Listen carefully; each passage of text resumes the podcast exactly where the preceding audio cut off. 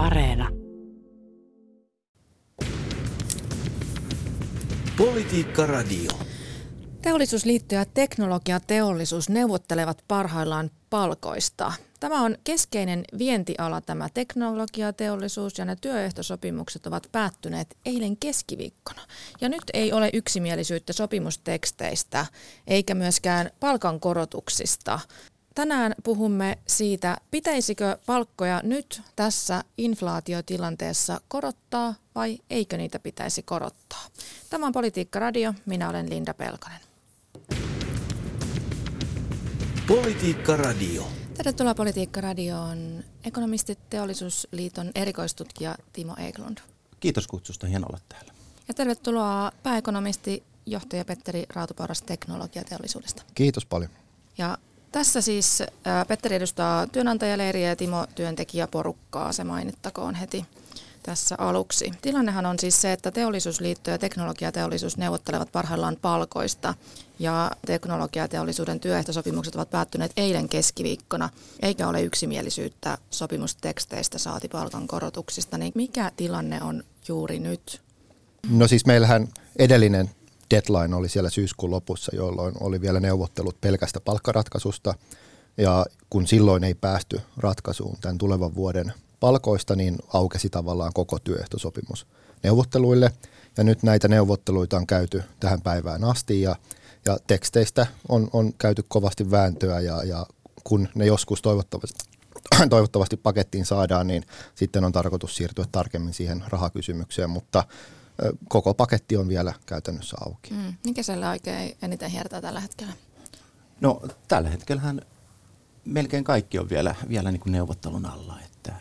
Että hiertää tietysti tämä, että missä tilanteessa ollaan ja millaisia ratkaisuja pitäisi saada tähän. Mitkä vastasivat tätä talouden ja teollisuuden kokonaiskuvaa. Kyllä se varmaan se suurin haaste liittyy tähän palkkaratkaisun mitoittamiseen, että miten me löydetään fiksu ratkaisu näissä olosuhteissa, kun näkymät on niin sumeat ja epäselvät kuin ne onkaan, ja sitten toisaalta inflaatiota on aika paljon, ja paineet on siinä mielessä kova, ja julkisen sektorin ratkaisu on mitä on, niin varmaan se siihen palkkaratkaisuun lopulta se suuri haaste kuitenkin liittyy. Niin, Teollisuusliiton puheenjohtaja Riku Aalto kertoi jo maanantaina liittonsa valtuuston kokouksessa, että lakkoja voidaan panna pystyyn nopeastikin, jos palkkaneuvotteluissa ei päästä sopimukseen. Millaisia palkankorotuksia tässä nyt oikein tarvitaan sitten? Meillä on neuvottelut tuossa käynnissä ja sieltä tulee sitten ne palkankorotukset, mitkä tulee, mutta kyllä ne pitää olla nyt ne kaiken järjen mukaan, jos katsotaan teollisuuden tämänhetkistä tilannetta, niin korkeammat kuin mitä viime vuosina on nähty. Niin, eli kuinka paljon? Tähän mä en nyt pysty tässä vaiheessa sanomaan. Niin. No puhutaan tässä nyt tänään tosiaan, että mikä tämä talouden tilanne tällä hetkellä on ja mitä näiden palkkojen suhteen pitäisi tehdä, kun inflaatio laukkaa, niin pitäisikö nyt palkkoja nostaa vai ei ja miksi, Petteri? No tähän kysymyksen asetteluun liittyy tietysti se lähtökohta tai oletus, että joku jossain tietää paljon on meidän jokaisen oikea palkankorotustaso, jokaisen yrityksen palkanmaksuvara, ja näinhän ei tietenkään ole.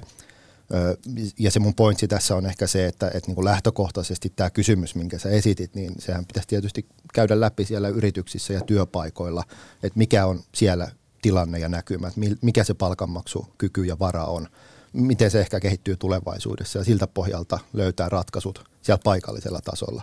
No, me nyt kuitenkin käymme näitä neuvotteluita täällä kollektiiviosapuolten kesken, niin peräpeiliin kun me katsotaan, niin siellähän näyttää ihan kohtalaisen okolta se tilanne. Me ollaan tästä juteltu Timon kanssa monta kertaa, että eihän tässä niinku ihan surkeasti ole mennyt, mutta toisaalta siellä edessäpäin on pelkkää sumua ja ne riskit negatiivisemmasta kehityksestä on niinku valtavan isot.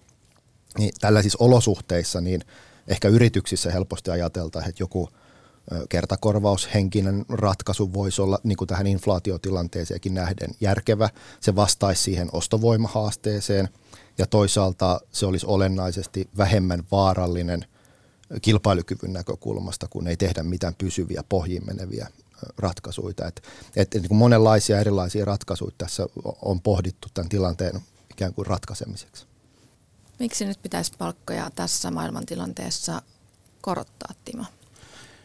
No ensinnäkin sanon, että ehdottomasti pitää korottaa palkkoja nyt, ja me ollaan tehty tässä maassa paljon kilpailukykytoimia, ja me ollaan nyt saatu kilpailukyky tässä maassa kuntoon, ja ehkä vähän niin kuin yllättävänkin hyvään kuntoon, että viime vuosina me ollaan monena vuonna tehty semmoinen sopimus, jota sitten työnantajat, jopa Suomen Pankki on sanonut, että tämä on semmoinen korotustaso, semmoinen sopimus, joka pitää Suomen kilpailukyvyn suunnilleen entisellä tasolla. Mutta nyt kun me otetaan Suomen Pankin lukemia, heidän kilpailukykykäyriänsä, niin lopputulema on kuitenkin ollut vuodesta toiseen se, että Suomen kilpailukyky on parantunut.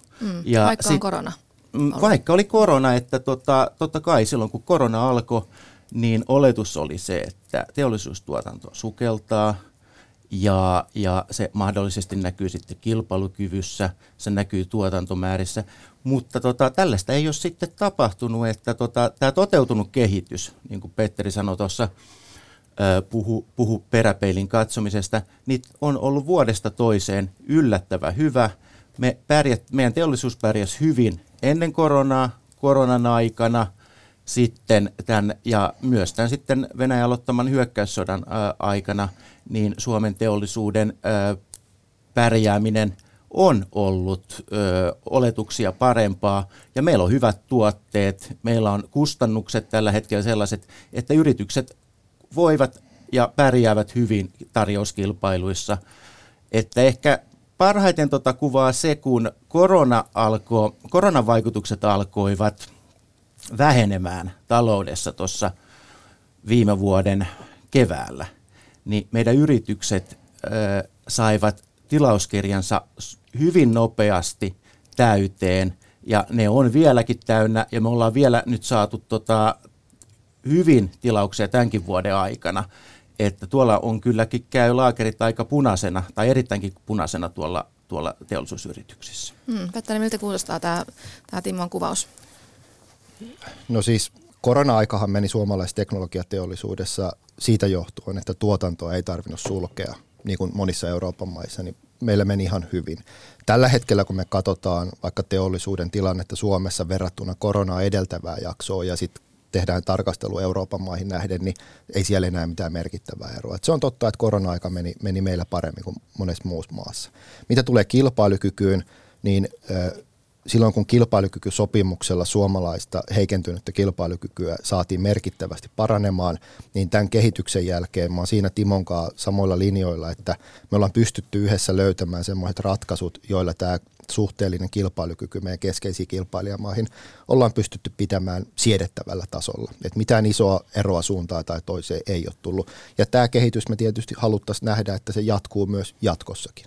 Mutta mun mielestä tämän ostovoiman näkökulmasta nyt se ydinkysymys on se, että minkälaisella palkkapolitiikalla me maksimoidaan se pidemmän aikavälin ostovoimakehitys palkansaajille. Meillä on lukuisa joukko asiantuntijoita, jotka koko ajan pitkin tätä vuotta varoittanut siitä, että ei sysätä tätä palkkainflaatiota liikkeelle. Ja sehän tarkoittaa sitä, että nyt kun inflaatio on korkea, siellä on energian ja raaka-aineiden hinnan nousu ollut voimakasta ja se on nostanut inflaatiota. Ja nyt sitten katsotaan, että ruvetaanko me palkoilla yrittämään juosta tätä inflaatiota kiinni. Jos me siihen touhuun lähdetään, lopputulos on se, että vaikka energia- ja raaka-ainepuolen hinnat tulisi alas ja inflaatio niiltä osin rauhoittuisi, niin tämä palkkapaine pitää sitten sen inflaatio joka tapauksessa yllä, jolloin meillä on käsillä tämä historiaa monen kertaan toistanut hintapalkkakierre, joka ei ole sitten reaalisen ostovoiman näkökulmasta ollenkaan hyvä tilanne. Niin. Tuleeko tuossa nyt hintapalkkakierre, Timo? No varmaan totta on se, että kyllähän jollain lailla palkat menevät aina sitten lopputuotteiden hintoihin, ja sitten siitä tulee myös inflaatio seuraa. Mutta tämä kierre on tietysti sanana sellainen, niin kuin mä itse sen ymmärrän, että eka tapahtuu toinen ja siihen vastataan, ja sitten tapahtuu taas sama tämä hintojen nousu ja siihen vastataan. Kuitenkin meillä on nyt tämä palkanmuodostus tässä maassa sellaista, että jos me nyt tehdään jonkunnäköinen palkkaratkaisu tässä maassa, niin seuraava tehdään sitten kaikella todennäköisyydellä vasta niin kuin vuoden päässä, ettei tässä niin kuin hirveän kova toi sykli tässä niin kuin kierteessä ole. enkä mä usko muutenkaan, että kun eihän nämä palkat mene hirveän suoraviivaisesti sitten hintoihin, että varmasti on vaikutusta palkkaratkaisulla hintatasoihin, mutta varsinaisesta kierteestä mun mielestä ei voi puhua. Niin, Petteri, pitäisikö nyt sitten vaan tosiaan, kun olet sitä mieltä, että palkkoja ei pidä tässäkään tilanteessa nostaa, ihmisten ostovoima on jo vähän heikentynyt, meillä on ruokakriisi, meillä on energiakriisi, inflaatio, korot on nousussa, niin pitäisikö meidän sitten toisin sanoen vaan hyväksyä se, että ostovoima heikkenee? No ehkä toi lievä ylitulkinta siitä, että palkkoja ei pitäisi lainkaan korottaa, siis kyllä me niin kuin varmasti ajatellaan näin molemmat, että jonkunlainen palkkaratkaisu on syytä tehdä, mutta ehkä se ydinkysymys sen suhteen on, että lähdetäänkö me rajusti juoksemaan ja ohittamaan inflaatio ja sitä kautta niin kuin nostamaan niitä riskejä siitä palkkainflaatiosta, vai pyritäänkö me niin kuin määrätietoisesti ja johdonmukaisesti siihen, että pidemmällä aikavälillä tämä ostovoima kehittyy fiksusti. Tämän vuoden osalta näyttää niin kuin väistämättömältä, että ostovoimassa joudutaan ottamaan jonkun verran osumaa, mutta toisaalta jos me katsotaan niin kuin lukuisia joukkoja edeltäviä vuosia, niin ostovoima on sitten taas toisaalta vahvistunut joka vuosi tosi hyvin, myös kollektiivisopimusten perusteella. Eli niin kuin hyvää kehitystä on, ja nyt sitten Euroopassa on sota, meillä on valtava energiakriisi, ja varmasti niin kuin jokainen ymmärtää, että tietyllä tavalla tämä kohonnut hintataso on myös se hinta, jota me maksetaan käytännössä Ukrainan tukemisesta ja Putinin pysäyttämisestä. Ja musta olisi niinku hassua tavallaan ajatella, että tämä hinta kuuluu jollekin muulle maksettavaksi. Et mä jotenkin itse ajattelen, että tämä nyt on vaan ikävästi näin. Miltä kuulostaa, Timo? Joo, Petteri sanoi tuossa, että omana näkemyksenään, että on väistämätöntä ostovoiman heikkeneminen, ja kyllä mä niin sen näen tässä, että jos meillä nyt oletetaan ennusteiden mukaan inflaatio on tänä vuonna 7, ensi vuoden inflaatioennusteetkin sitten pyörii 4, jopa 5%, että kyllähän se nyt tulee tässä nyt kahden vuoden aikajänteellä niin ostovoima heikkenemään, ja ei palkkakehityksen varmaan ole loogistakaan odottaa, että se ottaisi nyt niin kuin ihan pari vuoden säteellä tämän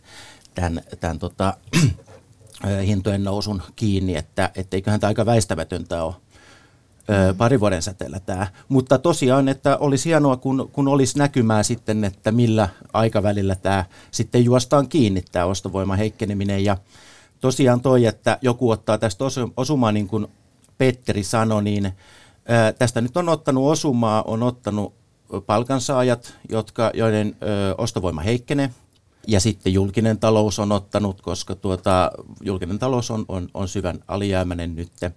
Mutta sitten yritykset mun mielestä ei ole siinä mielessä hirveästi ottanut osumaa, tai oikeastaan voi sanoa, että ei ole monilla mittareilla katsoen ottanut yhtään osumaa, että teollisuusyritysten kannattavuus on tällä hetkellä erittäin korkea, että siinä mielessä se, että tätä tuskaa levitettäisiin myös yritysten puolelle, niin olisi mun mielestä niin aika looginen askel tässä. Puhutaan vähän tämmöisestä kriisilausekkeesta, eli työnantajaliitot ovat väläytelleet Teollisuusliiton sopimuksiin kriisilauseketta, jolla palkankorotuksia voitaisiin siirtää tai jopa kokonaan perua. Mitä tämä kriisilauseke, mitä se oikein tarkoittaisi, Petteri? No siis logiikka näiden kriisi- tai avaamislausekkeiden, miksikä niitä nyt haluakaan kukin kutsua, on sen kaltainen, että jos me nyt tehdään vaikka joku ratkaisu ja esimerkiksi palkantarkistukset olisi, tämä on täysin mielikuvituksellinen asia, mutta vaikka joskus ensi kesänä. Ja tämä ratkaisuhan perustuu siihen parhaaseen käsitykseen, joka neuvotteluosapuolilla on tilanteesta juuri tällä hetkellä. Mutta hyvin useinhan meillä käy sit niin, että itse asiassa se todellinen kehitys poikkeaa hyvin olennaisestikin siitä, mitä me olemme ajatelleet, että tapahtuu sen sopimuksen tekohetkellä. Niin näissä maissa tai niissä TES-maailmoissa, joissa tällaisia avaamislausekkeita on, niin se logiikka onkin se, että jos tapahtuu jotain sellaista, joka muuttaa olennaisesti sitä kuvaa, joka oli silloin, kun näitä sopimuksia ja päätöksiä tehtiin, niin sitten muutetaan sitä tilannetta. Historiahan osoittaa, että Suomessa näin ei niin kuin käytännössä ole, että se mitä sovitaan, niin tapahtuu, vaikka maailman romahtaisi ympäriltä. Ja sitten no, siinä Timo on oikeassa, että sitten niin seuraavalla kierroksella voidaan yrittää korjailla. Mutta mun mielestä tämä finanssikriisin aikaiset tapahtumat on niin hyvä esimerkki siitä, mitä tämmöinen jäykkyys tuo tullessa. Et silloin tehtiin itse asiassa hyvin samankaltaisessa tavallaan kokonaistilanteessa aika arvokkaat ratkaisut keskimäärin Suomen työmarkkinoilla, sitten romahti ja ne palkankorotukset toteutui, kun sitten joustavamman palkanmuodostuksen maassa erilaisten mekanismien kautta se palkanmuodostus sopeutui ja sitten meillä on yhtäkkiä isot kilpailukykyongelmat ja meni sinne 15-16 asti, kun nämä saatiin sitten korjattua ja sen jälkeen tämä tilanne on mennytkin parempaan suuntaan. Niin parempaan suuntaan tarkoitat siis, että tämä on ollut nollakorotuksia palkoissa monillakin siis aloilla. Meillähän oli se ala aika finanssikriisistä sinne kikyyn asti hyvin maltillista palkkakorotusta. Ja siitä kun me saatiin sit kasvu jatkumaan ja alkamaan sen niinku kikyratkaisun myötä, niin sen jälkeenhän nämä palkankorotukset on taas se, että olleet niinku lähempänä normaalia tasoa. Saksassa on korotettu palkkoja ja siellä on myös tämä kriisilausike käytössä, niin pitäisikö meidän jollain tavalla ottaa nyt mallia Saksasta, Timo? Ei sillä hirveästi tässä Suomen tilanteessa välttämättä saavutettaisi sitten mitään, koska meillä on tämä lomautusjärjestelmä, joka on sujuva yritysten kannalta, kustannustehokas ja hyvin laajasti on tunnustettu, että tämä lomautusjärjestelmä on sellainen joustoelementti, mikä Suomessa vastaa hyvin tämmöisiin talouden alasuuntaisiin häiriöihin, että en usko, että siihen enää tällaista kriisilausekkeella semmoista hirveän hyödyllistä joustoa enää tuotaisiin. Saksassa suurin ammattiliitto metalli- ja elektroniikka-alan IG Metall on hyväksynyt uuden työehtosopimuksen, jonka mukaan työntekijöiden palkat nousevat ensi vuonna 5,2% ja sitä seuraavana vuonna 3,3%. Ja lisäksi työntekijät saavat 3 000 euron verottoman korvauksen, joka maksetaan 2 erässä. Tässä liitossa on tosiaan 3,9 miljoonaa jäsentä, eli hyvin suuri ammattiliitto kyseessä. Miten näette, millaiset vaikutukset tällä voi olla laajemmin Eurooppaan vai onko tällä jotain väliä tällä Saksassa tehdyllä päätöksellä? Sanotaan, että Saksa on meidän niin kuin euroalueen ja Euroopan talouden ja teollisuuden suurin toimija, että kyllähän nämä aina heijastuu sitten muihin maihin. Myös Alankomaissa ja Itävallassa on tehty vielä tätä kalliimpiakin ratkaisuja, suunnilleen sama hintaisia ainakin, niin siinä mielessä katsoisin, että tämä nyt heijastuu varmasti myös tänne sitten Suomeenkin. Että kyllähän näitä on aina tuijoteltu ja varmaan syytä onkin, että Saksan ratkaisuja tuijotellaan. Mutta ehkä tuohon Saksan tilanteeseen sen verran, että Saksahan on tehnyt mielestäni ihan kohtuullisen ratkaisun erittäin vaikeassa tilanteessa teollisuuden osalta. Saksan teollisuustuotanto on lähtenyt supistumaan jo vuoden 2018 puolivälissä. Ja se on kehittynyt, siis teollisuustuotannon määrä, heikosti sen jälkeen ja ollaan tosi paljon alla sen tason alla, mitä oli 2018, että ehkä kun katsotaan tätä prosenttimäärää, niin pitää myös miettiä sitä, että jos Suomessa olisi ollut näin suuri ankeus nytten teollisuusyrityksissä, niiden tuotantomäärissä ja kilpailukyvyssä, niin kyllä meillä varmaan puhuttaisiin silloin niin kuin hyvin alhaisesta korotuksista. No siis totta kai me seurataan tarkkaan, mitä Saksassa tapahtuu, mutta niin kun me katsotaan Saksan ratkaisuja täältä Suomesta käsin, niin meidän on niin kuin ehdottoman tärkeää ymmärtää se, että Saksan prosenttien vertailu suomalaisiin prosentteihin on vähän kuin omppuja ja päärynöitä vertaiskeskenään. Ja tässä niin kuin se juurisyy on siinä, että niin kuin aikaisemmin keskusteltiin, niin siinä missä kun me nyt Suomessa sovitaan jotain, ja jos maailma kehittyykin eri lailla, niin se mitä sovittuu, niin silti tapahtuu. Saksassa tilanne on hyvin toisenlainen näiden monipuolisten avaamislausekkeiden ja paikallisen sopimisen myötä, niin käytännössä se palkanmuodostus näyttää sitten, kun katsotaan perästäpäin, niin seuraava hyvin tarkasti reaalitalouden kehitystä. Eli korkeat palkankorotukset ei Saksassa siinä mielessä ole yhtä iso riski kilpailukyvylle kuin Suomessa johtuen näistä joustoelementeistä. Tähän mä sanoisin sillä lailla, että nythän tuli tämä uusi sopimus. Ja siinä on selkeästi sitten otettu kantaa tähän energiakriisiin Saksassa, ja siinä on tehty sitten korostettu tätä avaamislausekkeiden mahdollisuutta. Mutta kyllä mä sanoisin, että jos katsotaan korona-aika, katsotaan viime vuosien heikko kehitys, niin nämä avaamislausekkeet eivät ole suinkaan aina tarkoittaneet sitä, että Saksassa tuntikustannus olisi laskenut, vaan ollaan tehty sopimuksia, jossa palkkaa maksetaan tuntia kohden enemmän. Eli että työaika on voinut laskea 60% ja sitten 80% on kuitenkin saanut pitää palkastaan. Et mun mielestä on vähän ylimainostettu juttu ollut kyllä tämä Saksan joustavuus. Niin ehkä nyt selvennyksen vuoksi kannattaa tuoda esille, että eihän tässäkään kyse olisi tietenkään mistään niinku työn hinnan alentamisesta, vaan ehkä siitä, että poiketaan vähän alemmas siitä, mitä on aikaisemmin sovittu, että mistään palkanalennuksista ei tietenkään tässäkään yhteydessä ole kysymys, että se on niin kuin hyvä tuoda esille.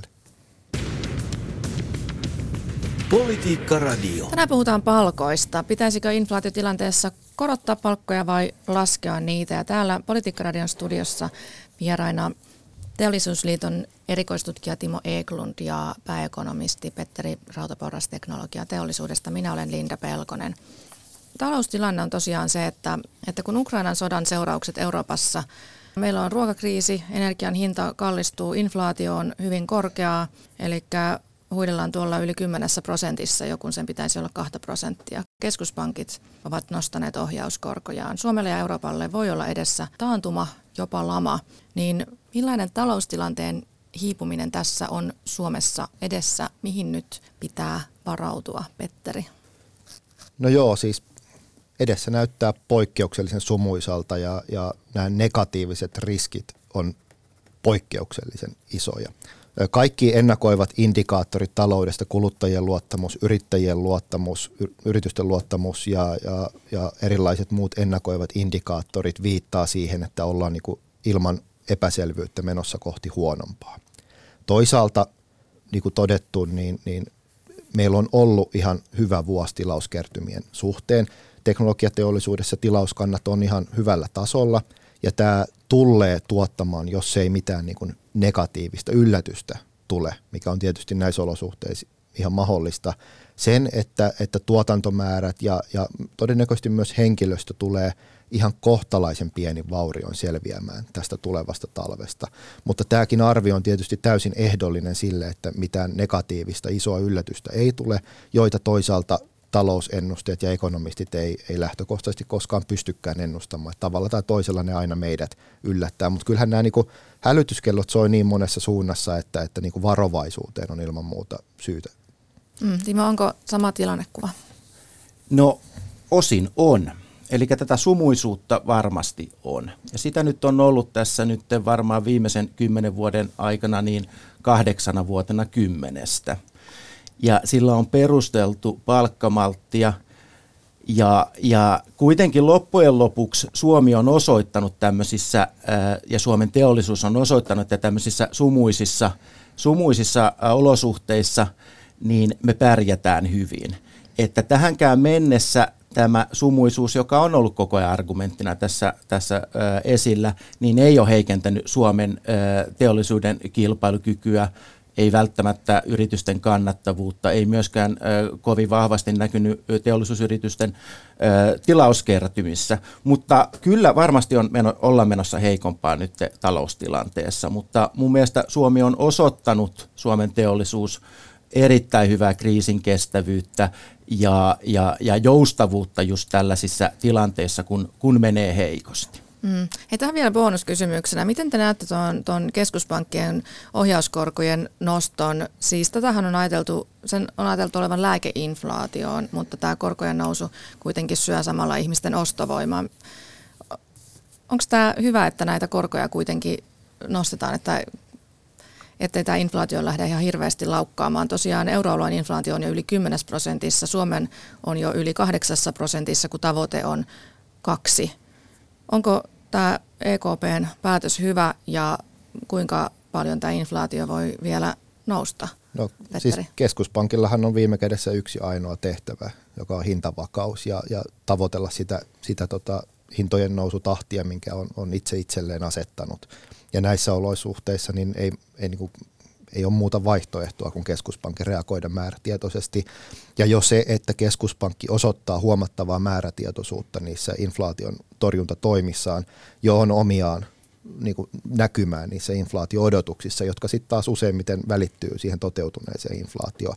Mutta kyllähän se tavallaan se hankala kysymys keskuspankin, erityisesti EKP:n näkökulmasta tässä on se, että kuinka paljon tavallaan tämän inflaation taustalla ajatellaan olevan sitten kuitenkin nämä energiaan esimerkiksi liittyvät tekijät, ja jos ne menee pois, niin onko sitten niinku ollut turhaa tavallaan tämä korkojen nosto ja siten tämän tilanteen aiheuttaminen. Niinku, yksi iso haaste tässä tilanteessa onkin ehkä just se, että samaan aikaan kun keskuspankit seisoo suorastaan jarrupolkimen päällä, nostaa korkoja, pyrkii siten niinku vähentämään taloudellista aktiivisuutta ja siten siis alentamaan inflaatiota, niin finanssipolitiikalla monet valtiot Euroopassa ja Suomessakin niin jalkaan tukevasta kaasupolkimella, eli niin kuin ihan toiseen suuntaan painaa niin kuin tavallaan sit kehitystä. Et on tämä tässä mielessä niin kuin poikkeuksellisen niin kuin kummallinen tilanne.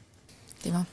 Joo, eli järjestelmähän meillä on se, niin kuin Petteri sanoi, että keskuspankilla on mahdollisuus nostaa korkoja, sen pitää katsoa näitä inflaatiolukemia ja siihen reagoida sitten, että nyt lähdettäisiin kauheasti toimimaan tätä järjestelmää ja keskuspankin ohjeistusta vastaan tämmöisissä kriisioloissa, niin en mä tiedä, onko sekään nyt hirveän sitten loogista, niin kuin Petterikin tuossa sanoi, ja periaatteessahan kai tarkoitus on se, että jos kysyntä on suurempaa kuin tarjonta, niin sitä laitetaan sitten tasapainoon tällä korkojen nousulla.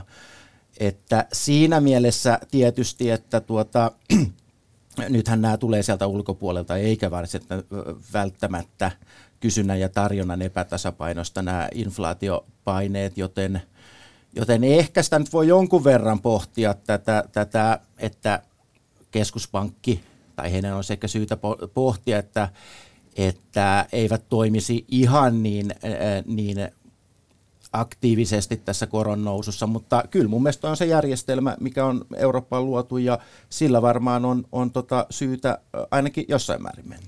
Ehkä inflaatiosta vielä sen verran, että nämä ennusteethan sen suhteen on mennyt järjestelmällisesti ihan pieleen viimeisen 1,5 vuoden ajan, että aika vaikeaa on sen ennakointi.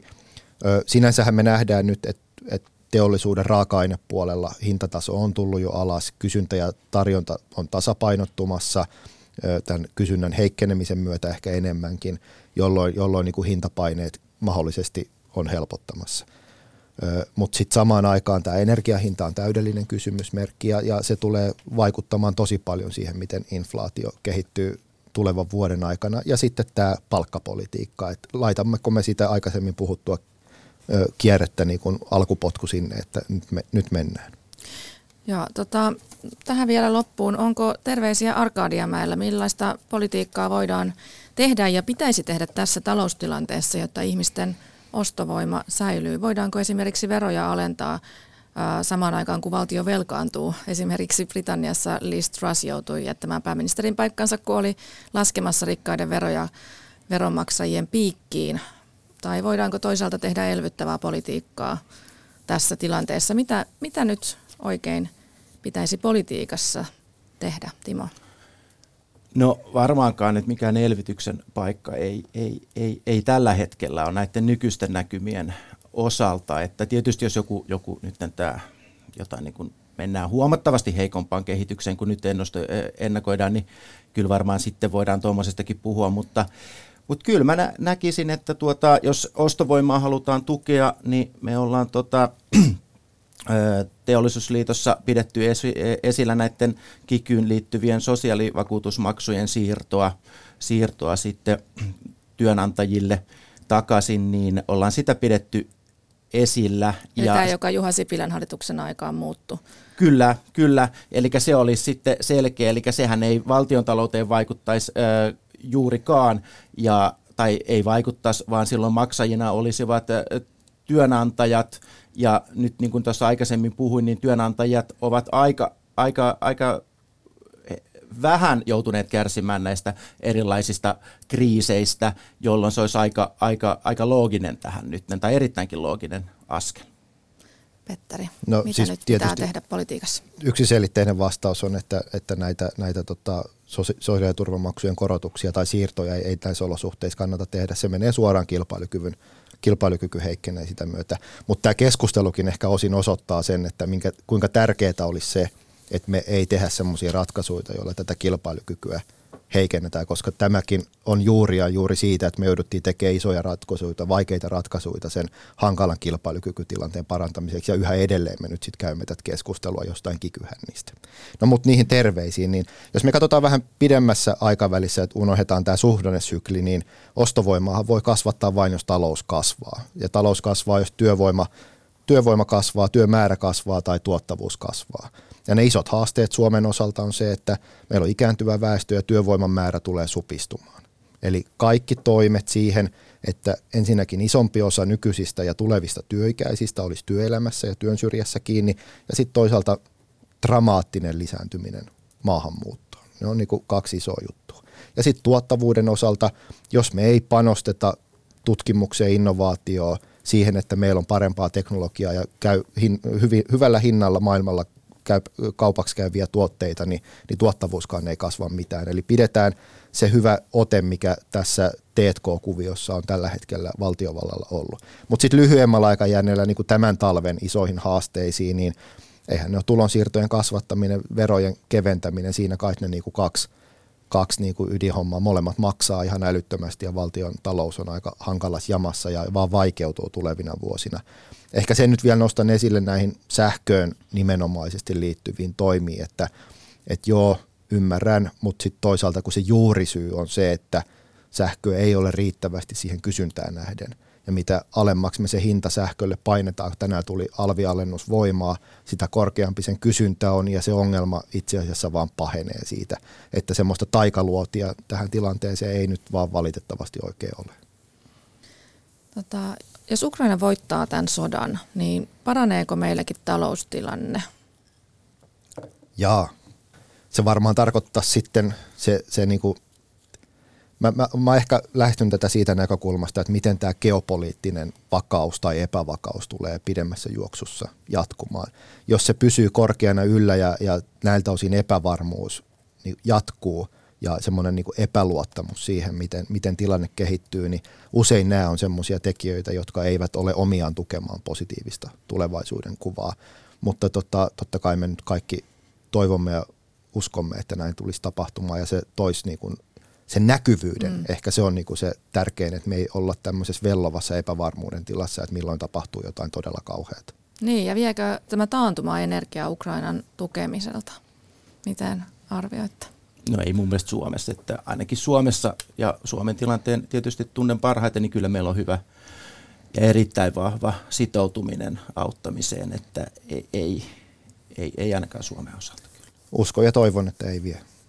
Jäädään seuraamaan, miten käy Ukrainan sodassa ja Euroopan energiakriisissä ja ruokakriisissä ja inflaatiossa ja EKP:n korkopolitiikassa. Ja myöskin mielenkiintoista tietenkin seurata sitä, että miten käy Teollisuusliiton ja teknologiateollisuuden neuvotteluissa, joita parhaillaan käydään ja jotka sunnuntaina näillä näkemin jatkuvat. Kiitos oikein paljon tästä mielenkiintoisesta keskustelusta. Teollisuusliiton erikoistutkija Timo Eklund ja pääekonomisti Petteri Rautaporras teknologiateollisuudesta. Kiitos paljon.